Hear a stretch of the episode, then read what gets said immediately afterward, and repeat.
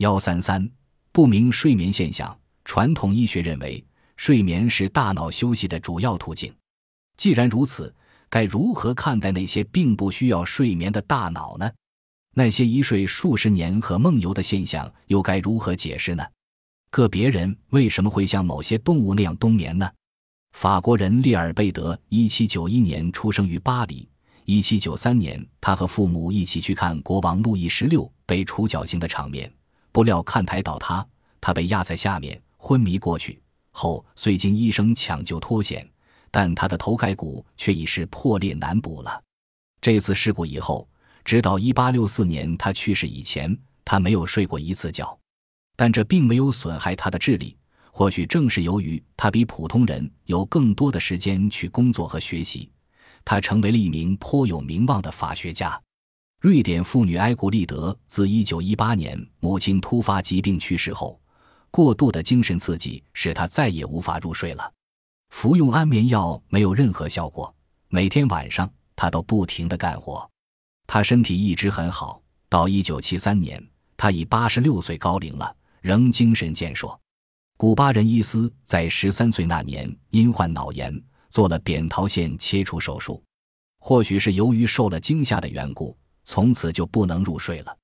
四十多年后的一九七零年，一批精神病医院的医生对他进行了两个星期的昼夜观察，发现他即使闭上眼睛躺着，大脑仍和醒着的人一样活动，绝对没有睡着。美国在上世纪四十年代发现了一位著名的不眠者奥尔赫金，这位居住在新泽西州的老人。家里没有床，他自出生以后连小睡都没有过。医生们发现，缺乏正常睡眠的奥尔，其精力反而超过一般人。奥尔活到了九十岁，这也大大超过一般的正常人。奥尔自己也不明白为什么，但他怀疑这与自己出生前几天母亲受到严重的伤害有关。一九五二年，西班牙十九岁的小伙子瑟托维亚从梦中惊醒，此后睡眠日减。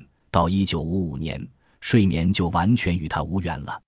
医学界对他很感兴趣，然而各种治疗措施均属徒劳。尽管数十年来瑟托维亚未能安眠一次，他却体格强壮，精力旺盛，毫无倦意。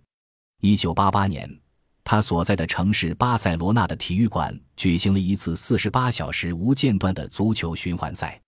球场上，球员们轮番上场，看台上。观众们轮番走人，唯独塞托维亚大饱眼福，津津有味地看完了两天两夜的全部球赛。前南斯拉夫有一个名叫米列塞维奇的石匠，自1963年被雷电击昏一次后，就再也没有睡过一分钟。我感到寂寞和孤独。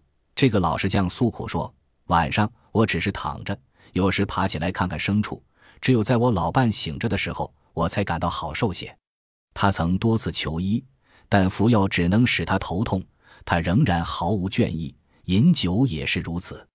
面对这些形形色色的不眠者，医学家的见解不一。有的认为是由于某种原因使大脑丧失了睡眠因子，造成不眠；有的认为大脑由于偶然的变故而激发了潜能，造成不眠；有的认为所谓不眠是相对的，不眠者也有短暂睡眠。只不过很难为外人察觉罢了，但以上说法均非定论。不过，人们倒是应当从海豚的不眠中获取某种启示。海豚的大脑左右半球轮流工作，是否不眠的人们也有这种机制呢？